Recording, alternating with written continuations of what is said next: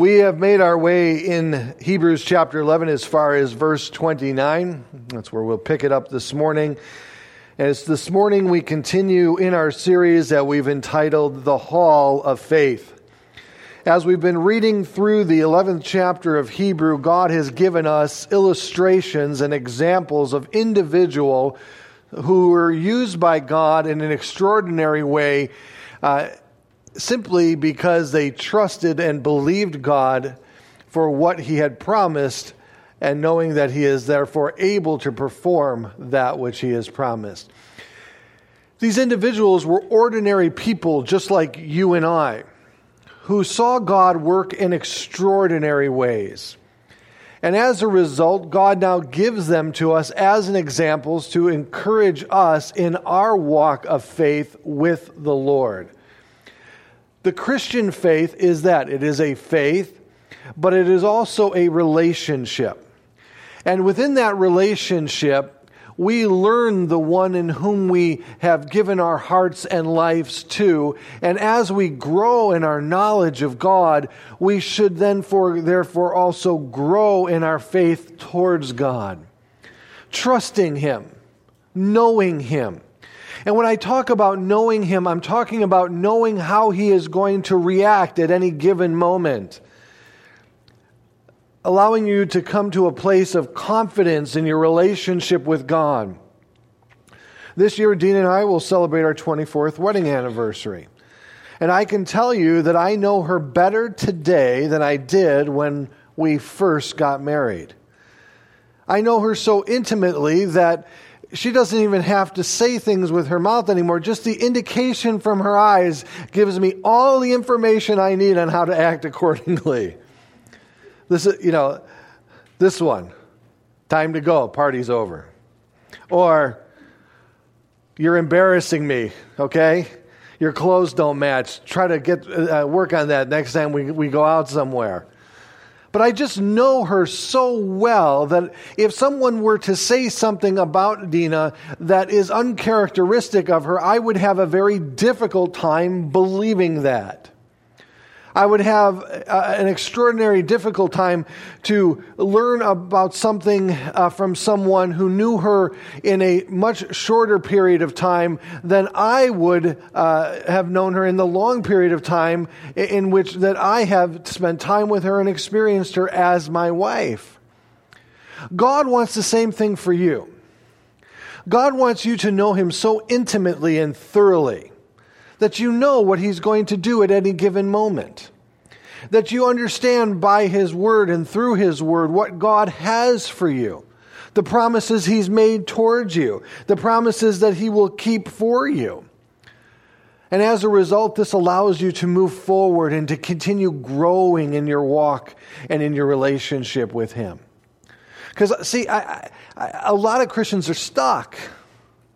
They're, they're like an individual who's uh, found themselves now pulled out and, and, and they find themselves in a situation where they're stuck in the mud and they don't know how to get themselves out in their relationship with God. They don't know which direction to turn. And as a result, they just sit there and spin their wheels over and over and over again. And we're going to talk about why that is the reality in so many Christian lives today. It's because they're not going forward with God. They're not growing and continuing with God they're kind of stuck in the mud. They're stuck in a period of time in their relationship with the Lord called that wilderness period of time where they were meant to just be there for a moment, for a temporary uh, engagement to teach and prepare them for all that God had for them, but yet they have kind of retreated and come back to that wilderness period. And as a result, things aren't going so well for them in their relationship with God. They're not experiencing the power and the victory that they have in Jesus Christ that is theirs already to claim. They're not experiencing the incredible intimacy in prayer. And they're, when they read the Word of God, they'll often say, I'm not getting anything out of it. It's because they're stuck. They're stuck in this place and they don't know how to get out of it. They're stuck in this wilderness period rather than going into that life of the Spirit in which God has for them. And to get there, we need to proceed by faith. And that's why God says that without faith, it's impossible to please me. God wants you to continuously be moving forward in your relationship with Him. And as you do, that closeness and that intimacy keeps you secure in an insecure world. It, it, it, gives you confidence when you have no confidence in anything else around you. It gives you a stability. It gives you a direction, a hope, a peace, a joy. But many today find themselves stuck in the mud. The children of Israel come to a place where they're stuck. It's a place that they have not brought themselves to, it's a place in which God has brought them to.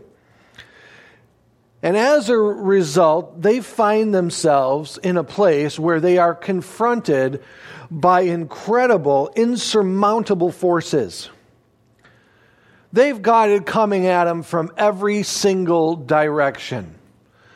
And secondly, they find themselves in a position where God is going to provide an out for them, but they need to exercise the faith to take advantage of the out in which God will provide for them. And as we come now to the children of Israel, our next individual or group now of individuals uh, displayed for us here in the Hall of Faith as we move from Moses, the next place that the writer of Hebrews takes us to is the children of Israel confronted with the uh, shore of the Red Sea. And as a result, the writer of Hebrews is going to encourage the original readers of this letter, those individuals who became Christians after growing up and living as Jewish individuals for the, of course, the beginning portions of their lives. When Christ then came and the preaching of the apostles then began to fill Jerusalem, many Jewish people became Christians of their Christian faith, which once was accepted by the society as something positive uh, within their society, the religious leaders then began to sour on the fact and then began to physically persecute those Jewish people who now claim Christ to be their Messiah. And those people lost their uh, names, they lost their wealth, they lost their properties, they lost their uh, identity, they lost their heritage and they were expelled from Israel. They then ventured into the regions around Israel called uh, the Gentile region, specifically that of Asia Minor, which is modern day Turkey. And there they found themselves persecuted once again for not being able to bow the, uh, the inscription of deity given and assigned to Caesar himself of Rome. And so their place and position in the communities in which they went, they drifted to from leaving Israel, they were now forced to leave those communities and found themselves in the middle of the wilderness in a place of nomads, not without any identity, without any wealth, without any name, uh, without any history, without anything. And many of those then were now questioning the, how reasonable it was to continue in Christianity. Why don't I just go back to Judaism? It was so much easier back then. And as a result, they began to waver and they began to waffle in their faith in Christ. And the writer of Hebrews is now writing to them saying there's nothing to go back to. Christ is the fulfillment that you've all been waiting for. And here are some examples of individuals who found themselves in very difficult circumstances, who by faith God delivered through those circumstances and showed himself strong. And as we've been working through all the different names, we now come to the children of Israel themselves.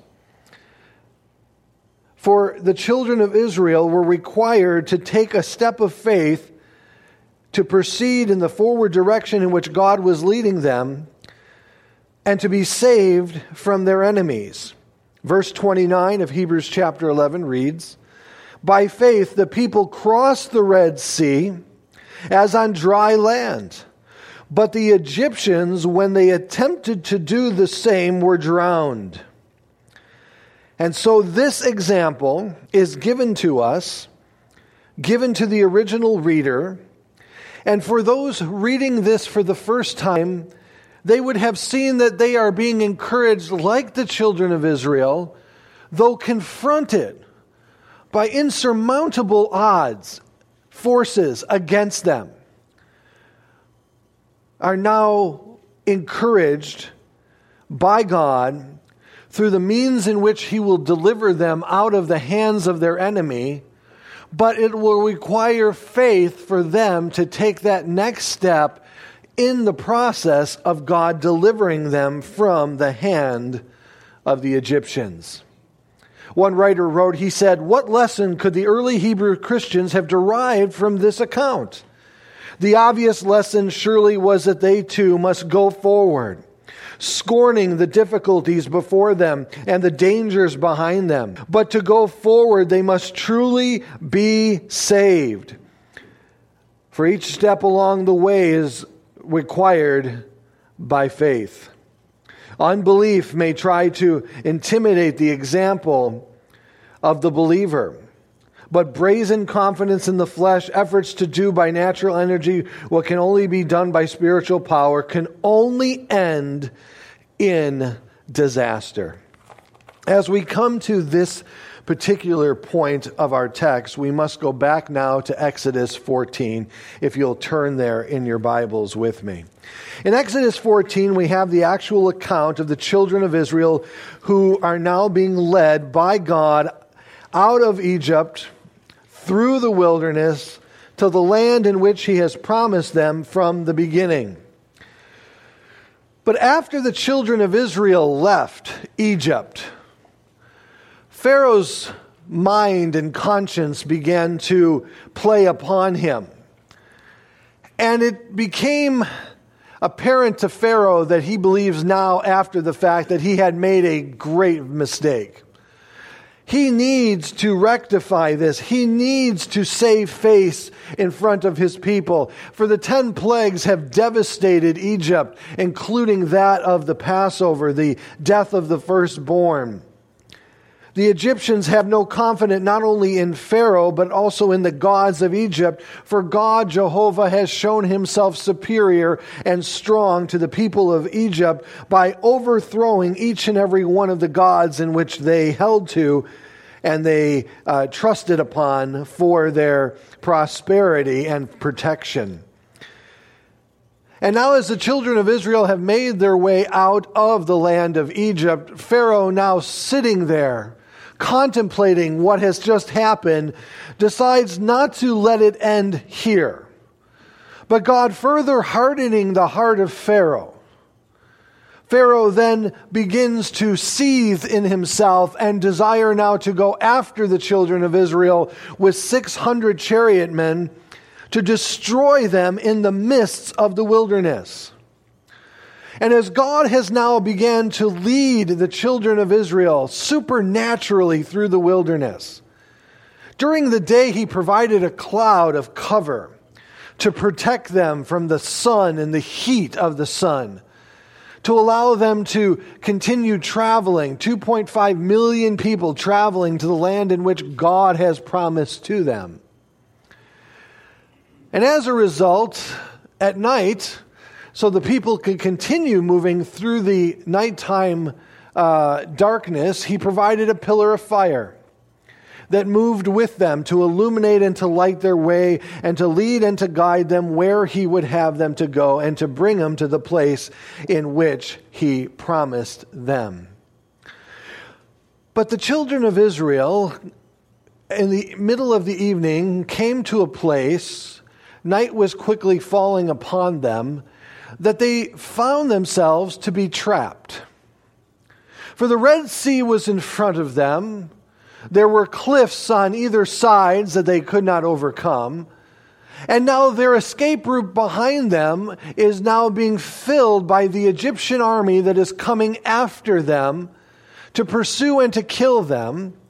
The Egyptians thinking how silly of the Israelites to back themselves into a corner militarily like this, and now they are here ready for us to simply slaughter them and to once again resume that place of prominence and power that the Egyptian Pharaoh enjoyed for so many centuries. However, though, what Pharaoh did not take into consideration was God. For the people had already started murmuring and complaining on their way through the journey. You know, it's like when you go on a road trip as a family. You're all excited, you, you pack up the car, you, you tie the things to the roof if you had one of those station wagons that had luggage, uh, you know, a rack on top of it. You're all excited. Oh, you can't wait. You're going to Florida from Chicago. Now, it sounds exciting, but what the kids don't know is that what, there's about 1,500 miles between there and here, you know, here and there, I should say. And so you're on your way and you're singing songs and everybody's happy in the car, but by the time you hit Kentucky, it's starting to become a different story within the travel. Dad, I got to go to the bathroom. Are we there yet? Are we there yet? She's touching me. She's on my side. She's touching me. She's touching me. She's still touching me, Dad. Then you get down to Georgia. And the kids are just full blown fist fighting in the back. I mean, ninja moves you've never seen in the rearview mirror once before. You know, the wife trying to be the good wife is still singing those songs, you know, three million bottles of Coke on the wall, you know, and, and dad's just flooring it because he wants to get to the promised land, you know, the happiest place on earth. The children of Israel were the same as they were making their way through the wilderness. It got difficult, the journey got hard. Even though they saw God work in the miraculous way in which He did to deliver them out of the land of Egypt, also there with them in the wilderness as they were making their way. And now all of a sudden, they're brought to the sea of the red the shore of the red sea they don't seem to have any ability to cross it and now the situation is dire because they are closed in with cliffs on either side, and the Egyptians coming from behind. And the murmuring and complaining is already an indication that they're wavering in their faith towards God. And they begin to look at their circumstances rather than to consider everything that they have seen God do up until that point. They have forgotten the plagues. They had forgotten the mighty hand in which God led them out by. They forgot that God had kept their, his promise to them and heard their cry while slaves there in Egypt. They had forgotten all that because now all they can see is a sea in front of them, cliffs on either side, and the Egyptian army coming from the behind. They're doomed. They're dead. And this is it. Their circumstances have, have now negated all of the faithfulness of God in which they have already experienced. We do the exact same thing. When we find ourselves in a position of difficulty of one nature or another, we will often get our eyes off of God and off of the faithfulness and the history that we've had with God and put them on our circumstances and say, look, these circumstances are so overwhelming, I don't know how I'll ever get beyond them. God has failed me. God has let me down. Uh, God just doesn't seem to care at this moment. And yet, who was it that brought them to this point? Moses was just following the cloud by day the pillar of fire by night. It was God who led them to this place. It was God who brought them to this moment because He will never leave them. He'll never forsake them. He'll never leave you. He'll never forsake you. And they trusted Him enough to allow Him to bring him th- them this far. And yet, now confronted by these circumstances, they feel that something must have changed. And yet, God is saying, No, Oh, just wait. You have no idea what I'm going to do next. One wrote, he said, and he, I believe he really captured the thought in the mind and the hearts of the people, The people were ever so frightened, he writes. They were hemmed in with no way to escape. An engaged king and a people were in hot pursuit. There was no chance that the Egyptian army could have taken any live prisoners because Egypt had lost all of their firstborn sons to the angel of death. Israel was doomed, and the people knew it. The odds were insurmountable unless God stepped in and delivered them. In the 14th chapter, this account is recorded for us. And as we pick it up in verse 10, I've summarized for you the events up until this point. In verse 10, the Pharaoh drew near. The people of Israel lifted up their eyes, and behold, the Egyptians were marching after them. And they feared greatly. And the people of Israel cried out to the Lord, and they said to Moses, It is because there are no graves in Egypt that you have taken us away to die in the wilderness. Oh, have they forgotten? Oh, have they drawn a conclusion based upon their circumstances, haven't they? They've got it all figured out, don't they? They know everything from their limited vantage point, their microcosm of the moment. We're going to die here in the wilderness. In verse 12, is it not this what we said to you in Egypt? Now leave us alone that we may serve the Egyptians. What? For it would have been better for us to serve the Egyptians than to die in the wilderness. Oh, all, I mean, they're in, it's Georgia now. It's all chaos has broke out in the car. And Moses said to the people, I love this. Look at what Moses said Fear not, stand firm, and see the salvation of the Lord, which he will work for you today. For the Egyptians whom you see today, you shall never see again. And the Lord will fight for you, and you only have to be silent. Paraphrased, it's shut up and watch what God's going to do. That's what he's saying here. Watch what the Lord is going to do. He hasn't brought us out here to destroy us. He has brought us out here to give us a new identity in Him. That we may be a nation that follows Him, that we may be His people, and that He may be our God. And He will not leave us, and He will not forsake us, and Moses was confident of that. Let me draw your attention to verse 13, if I may, because it is in these words that I believe that we can learn so much from when we find ourselves in a position where we are confronted by insurmountable odds and forces and circumstances. There will be times in your Christian life that as you cultivate that deep and personal relationship with God each and every day, and you allow Him to lead you and to guide you each and step of the way, you will find yourself in these positions at one time or another where everything seems to be against you at that moment, but you know that the Lord has brought you here. This wasn't a doing of your own uh, disobedience. This wasn't a decision that you made outside of God's will for your life. This isn't the consequences that you are now reaping due to the uh, disobedient actions that you have sown. You've been faithful with God, and God has brought you so far, and now you find yourself once again in that place where circumstances seem to be uh, just overwhelming to you, and say, God, I don't know how we're going to get through this one. If you are in that place today, then this is what I shall say to you Fear not, stand firm, and see what the Lord's going to do today. I'm being nice because I didn't tell you to shut up and watch God watch what God's going to do next. That's what Moses said. Be silent. Stop fearing.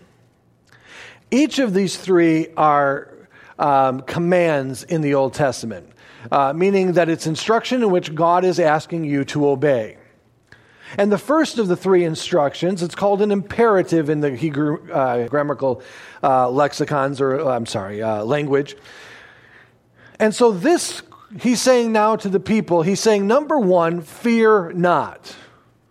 Now, this might come to a surprise to some of you this morning that you can control your fear. You can choose to be fearful, or you can choose to have faith in God. That's the dichot- that's the difference. The, antithesis, the antithesis of fear is faith. The opposite of. And so as you look at this, Moses is saying we have a choice right now. We can be fearful based upon our overwhelming circumstances, or we can be faithful and trust God to see us through these circumstances. Fear not. Throughout the New Old Testament, you will find fear not is repeated over and over and over again. Fear can be a very dangerous weapon in the hand of our enemy.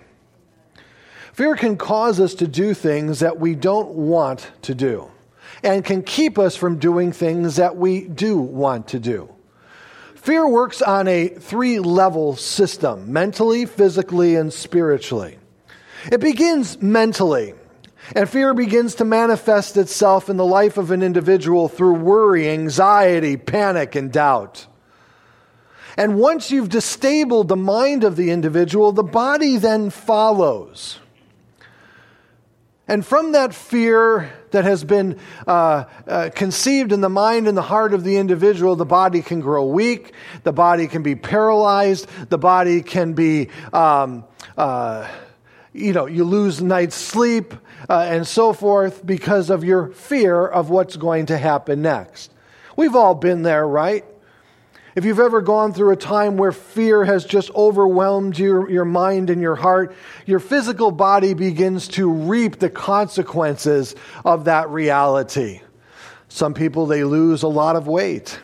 Some people don't sleep for weeks because fear has gripped their hearts so uh, brutally.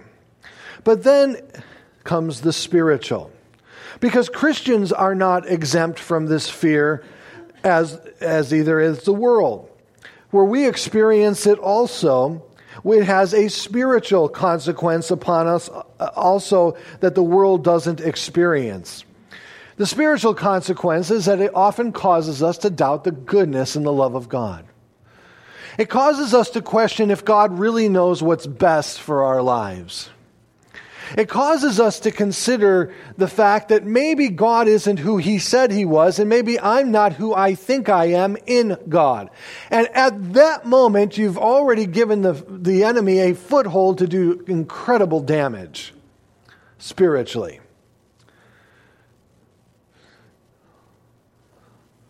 Now, we understand that fear can also be something that protects and guides us.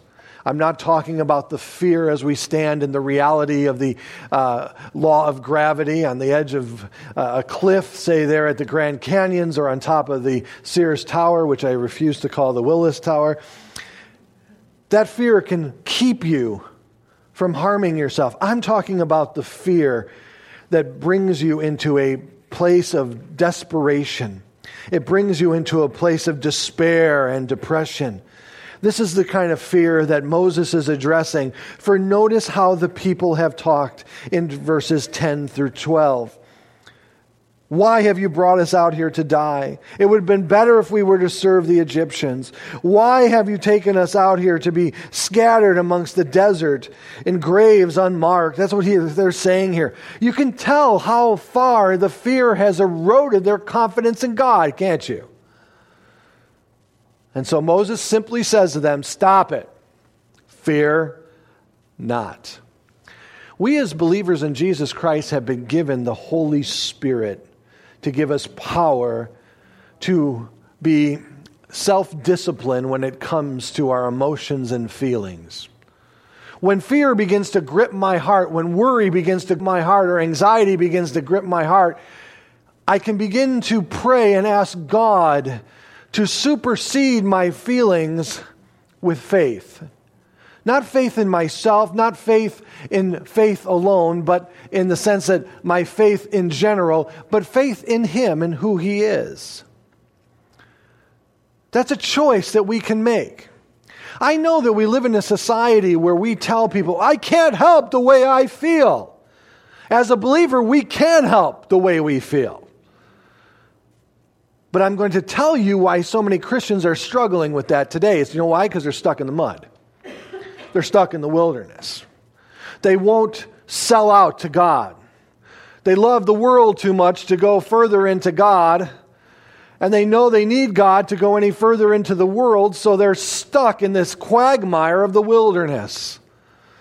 And this place is detrimental to their health, and many of them don't realize it until they see the symptoms of it. And one of the symptoms of it is a constant issue with worry and fear. Worry and fear. Worry, fear, and anxiety. Worry, fear, and anxiety. This is it. This is number one. Jesus said the exact same thing. The reason you worry is because of your lack of faith. That's a, that's a concern, isn't it? But what did he say next? It's only fear not. He then goes to number two. He says, stand firm. It means to be of strong courage, to turn and to face the fear and the light of all who God is and can do. When fear begins to overwhelm you like that, choose first and foremost to have faith in God and then turn and look at that fear, look at those circumstances in the light of the character, the nature, and the ability of God and tell me if it doesn't shrink in your presence. What is too difficult for God? Nothing often I fall into these pits of fear because I sum up the circumstances against my own personal ability. But once I take myself out of the equation and I put God into the equation, then whatever my circumstances are, they're piddly compared to who God is and what He is capable of doing. So God says, stand firm. Don't run away. Don't make a knee jerk decision. How many of you ever made a bad decision in the middle of a emotional crisis? We all have, yeah. We have all done it in one form or another. Oh, I'm so lonely and depressed, I need a motorcycle.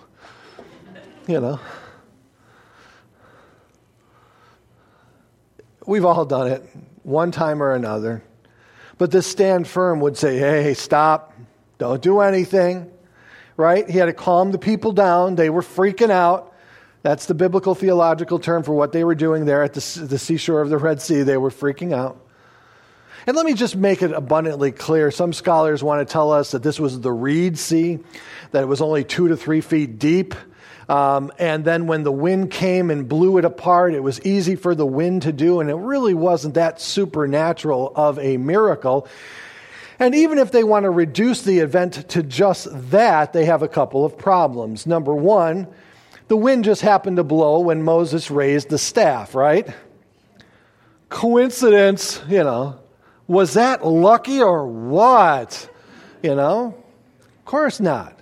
The second problem is uh, it says that after the, the Israelites went through and walked on dry land, there was walls of water on each side of them. I don't see a two foot um, deep reed lake producing walls of water on either side. Do you? No, I don't see that. And now here's the third thing none of the Egyptians could swim because they all died in a foot of water. I guess they didn't have their floaties. It's so silly. No, here's what happened God brought Moses to that point. And he stood him up there and he said, Hold up your staff and watch what I'm about to do. And an east wind came just barreling through the mountain pass, dividing the water. And so the water looked like it was just held back by this wind, and walls of water on each side were created. And the children of Israel walked through on what land? What land? Not only did he part the sea, but he dried the land. Did you ever notice that? Because if he wouldn't have dried the land, what would have happened to all their carts and all their walking? It'd be mud, right? Not only did the wind blow and the sea part, but he also dried the land so that they could walk through it. And then, right when they come through it and the Egyptians try to overcome them, he judges the Egyptian army in one fell swoop and they all die. What an incredible, incredible act of God. And so the last of the three is after standing still. Notice what he says here. He says, See the salvation of the Lord, which he will work for you when? Today. This is going to happen now, Moses is saying. It's not going to happen two weeks from now. It's going to happen now. Watch what God does. This reminds me always that God can change my circumstances instantaneously, can't he? it doesn't require God to, you know, have months and weeks and years. He can change things supernaturally, instantaneously. It doesn't take long for God to work. Sometimes, though, God will wait until He does do that work to prepare us to truly appreciate the work in which He then does preparing our hearts and minds, and often bringing us to the end of ourselves. And the moment we reach that point is the moment He often steps in and says, Now watch what I can do, because I want all the glory for everything that I do. And He does this incredible thing. Do you think for a moment they expected Him to part the Red Sea? No. This tells me that when I pray to God and I go to Him, I say, Lord, I'm faced with some circumstances. And I have three excellent solutions. And let me articulate them for you. I've saved you some time. I know you're busy, you know, governing the whole universe. So let me give you some instruction in how I think you can see me through this, and it'll work out mutually benefit for you, for me, for everybody around us. I'm just that kind of guy, God. God, you can do it this way, A. Or if A doesn't suit you, I got B. And you know what? I don't want to limit you in your options, so here I'm going to give you a C also. This is when God laughs and just says, I'm not going to use any one of those ways. And this is one thing I think that really discourages people in their prayers. They'll pray a prayer and they'll offer God a solution, but God won't take their solution, and therefore they feel that God hasn't answered their prayer. None of them said, Guess what, Moses? I'm confident God's going to part the Red Sea in front of us, right? Not one person said that. It was out of their realm of possibility. And what did he do? He parted the Red Sea. To see. And I love this word see in the Hebrew. It's an elegant word. It means that it derives its meaning from the uh, idea of all of which requires an individual to see physically outside of himself or herself to see that one can learn to know whether it be another person or of God. Meaning, look beyond yourself. That's what God's saying, Moses is saying here, God's saying here, fear not, stand firm, and see. This see is apart from you. This see, the term see here is learn what God can do outside of your help. Learn what God can do that's so vastly superior to any kind of ability that you personally have. And then it asks us in the same word, the same Hebrew word, to learn from what we have just witnessed. To encourage us to have faith the next time that God brings us to a place of overwhelming circumstances to show himself strong. The psalmist wrote it this way very eloquent again in and of itself. For David wrote in Psalm 46:10, "Be still and know that I am God, and I will be exalted among the nations, and I will be exalted in the earth." Be still and know that I am God. God will often bring you to a place that you don't understand. He does so to teach us, to prepare us, to train us. For as the children of Israel were going through this portion of their little wilderness journey, this is before the 40 years, They're going through this particular period of time because God wanted to show to them that He is their God, that He is faithful, that He can do supernatural things, and that He can deliver them from their enemies, and He can protect them from their enemies, etc. And they were meant to learn from this. In fact, if you turn with me to Hebrews, uh, I'm sorry, uh, Exodus 14, verse 31, this was the response. Israel saw the great power of the Lord, the Lord used against the Egyptians, so the people feared the Lord. And that's a reverential fear. That is a respect and an honor that he is due. And notice what else they did. They what? Believed, right? Believed in the Lord and in his servant Moses. Oh, it's so glad that they finally got it, isn't it? Isn't it encouraging that Moses will never have to hear their murmuring and complaining again? That they finally have come to that epiphany of realization that God is all that He said He was. They feared and believed God and Moses, and now it's a done deal. Now they're going to go on. In fact, they even sing a song in the next chapter. They're so happy about it, right? They finally arrived. Until you get to chapter 16 where they once again seem to have forgotten everything that God has done up until that point. Isn't it amazing? Humans are humans are humans. We're all alike, aren't we? Sometimes it just doesn't go through our thick skulls. But God will bring you to that place. And for God to bring you to that place, some of you may say, well, I've never been brought to that place. Well, to be brought to that place, you have to submit yourself to God. You have to be willing to allow Him to be your God, leading and guiding you, not weekly, not monthly, but daily, each and every hour. Allowing God to take you step by step in the life and journey that you have with Him submitting yourself onto Him. And by doing so, you will find yourself often in places like this that God simply has brought you there to show Himself strong by working through the circumstances in which He has brought you in front of. How do you come to this point with God? I'm such a proponent, an advocate, if you will, of personal devotionals between the individual believer and God. Let me ask you a question. You don't have to raise your hand or answer.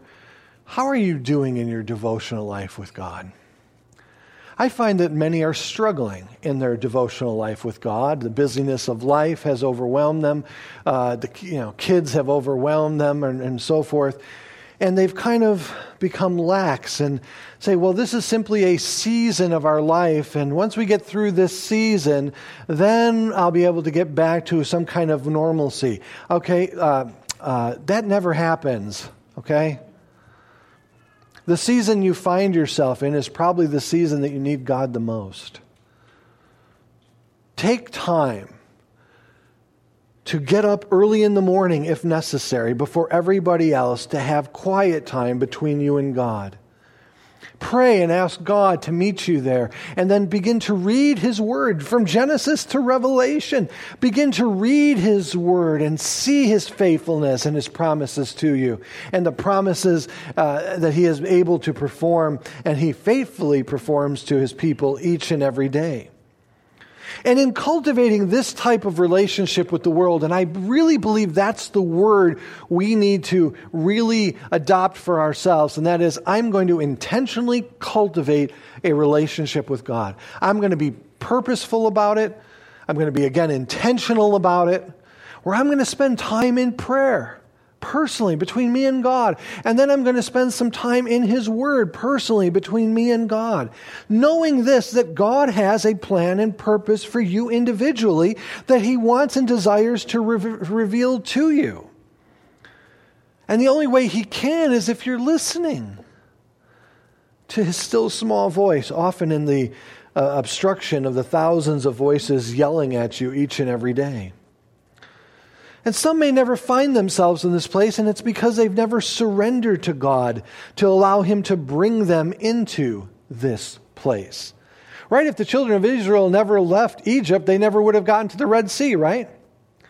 If the children of Israel wouldn't have been uh, submissive to the cloud by day and the fire by night, they never would have been led to this position that they found themselves in. They had to allow God to bring them to that position. And a lot of people seem to be fighting against that in their relationship with God. Where I say that this is what God saved you for. These are the purposes in which God saved you for. There's nothing in this world that will compare to what God has for you. Nothing.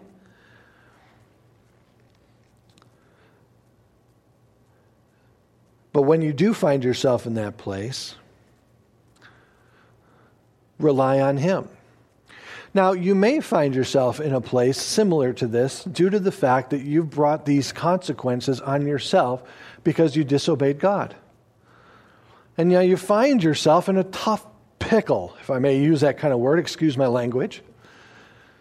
Difficult circumstances, a difficult place, consequences that you have now brought upon yourself. What do you do in that? Can I expect God to see me through those times too? The answer is yes.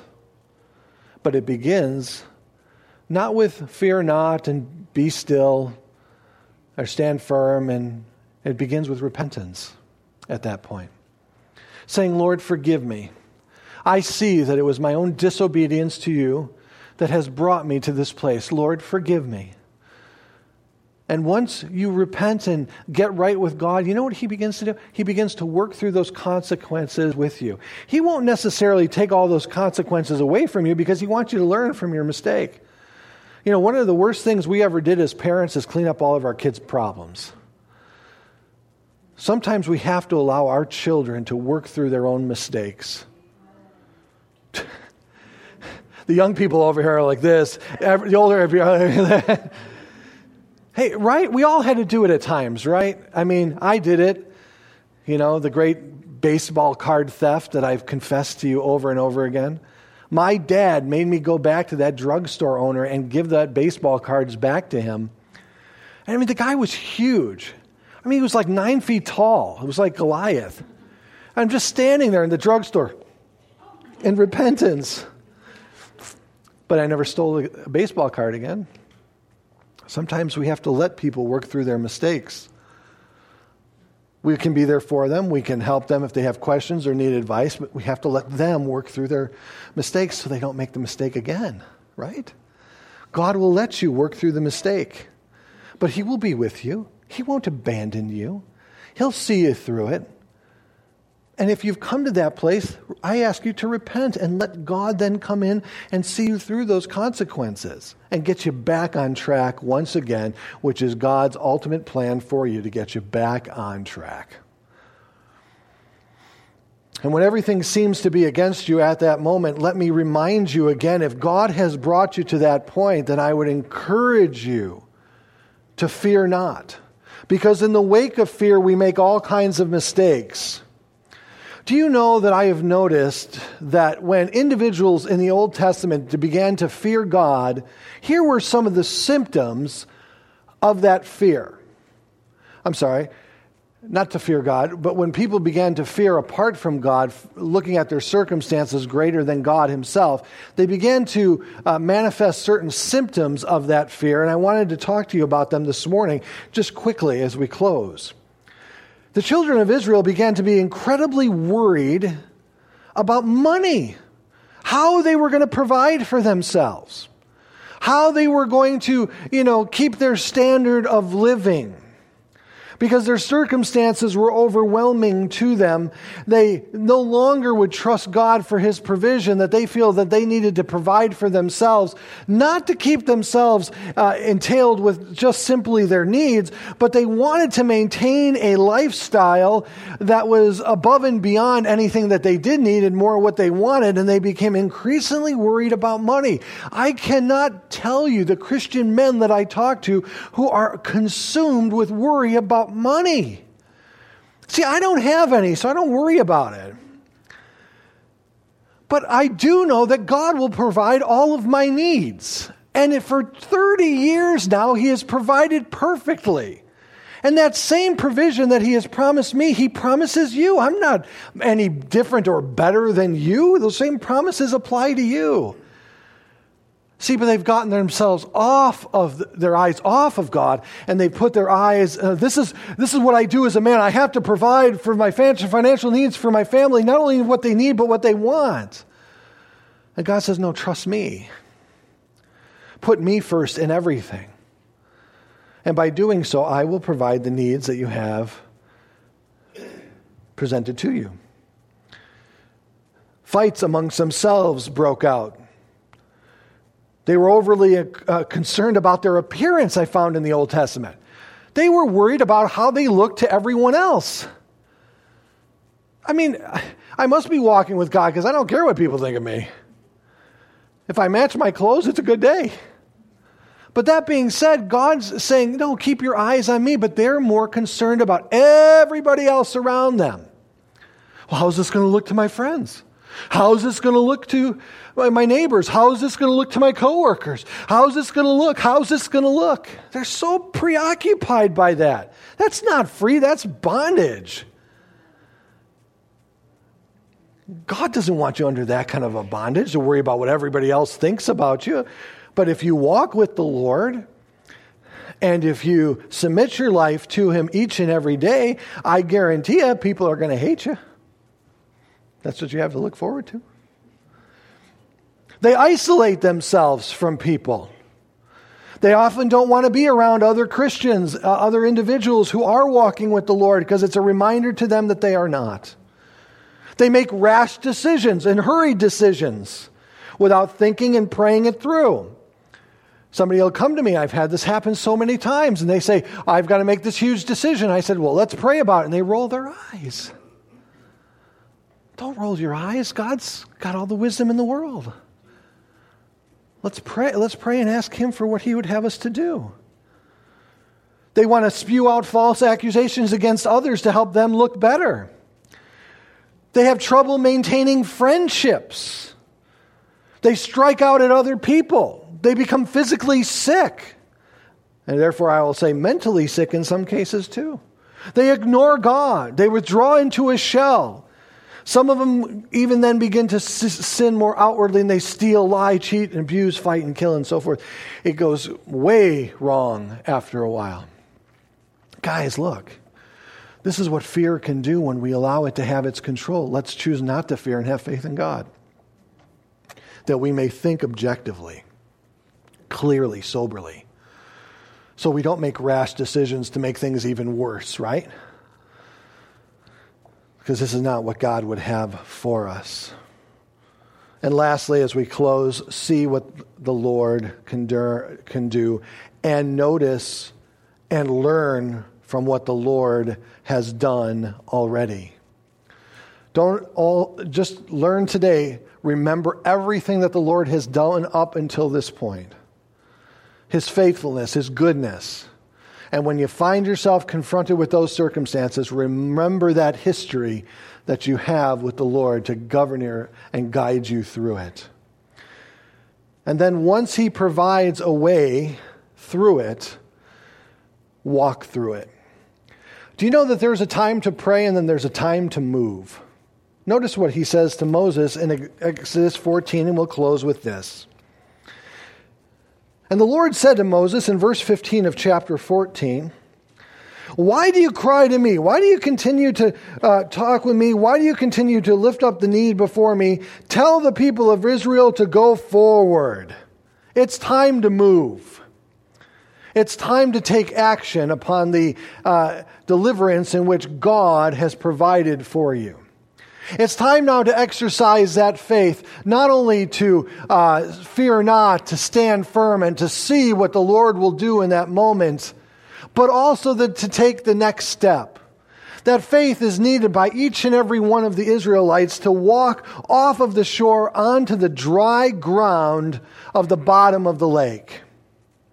If you're in the wilderness today and you feel like you're spinning your wheels as a Christian, you feel like things are just going in, you're not making any progressions forward. You may be stuck in the mud in that wilderness position, and the reason for it is simply a lack of faith. God would say, Move forward. Well, how do I get out of this position? How do I get out of this place that I'm stuck within? Number one, repent. Get alone with God and say, Lord, I want you to search my heart. I want you to search my mind. I want you to tell me if there's anything in there that is keeping me from following you wholeheartedly.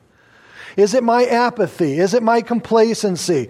Is it uh, bitterness? Is it unforgiveness? Whatever it may be, Lord, that is hindering me from moving forward and trusting you to carry me forward, then, Lord, I want to bring it out right now before you today. I want to get right with you. I want to fall in love with you all over again. I want it to be like when I first got saved all over, that renewed heart, that renewed mind. I just want to feel your presence in my life life. I don't want to be spinning my wheels any longer.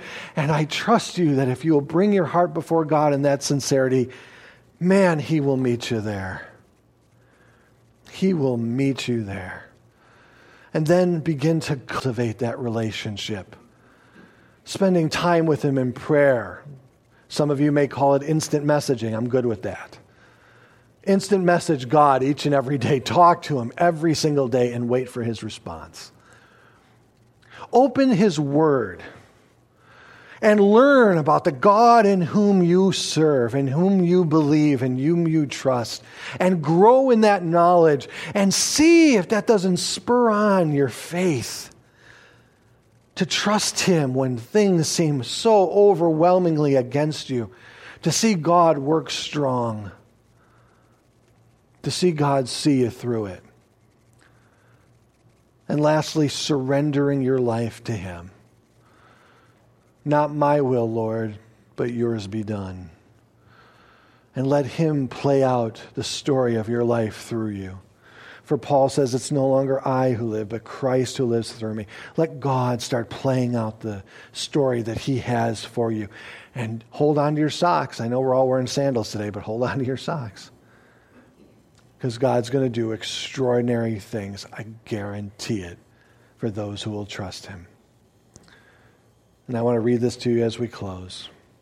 And Moses said to the people, Fear not, stand firm, and see the salvation of the Lord, which he will work for you today. For the Egyptians whom you see today, the enemy that stands against you, he says, you will never see again. The Lord will fight for you, and you only have to be silent.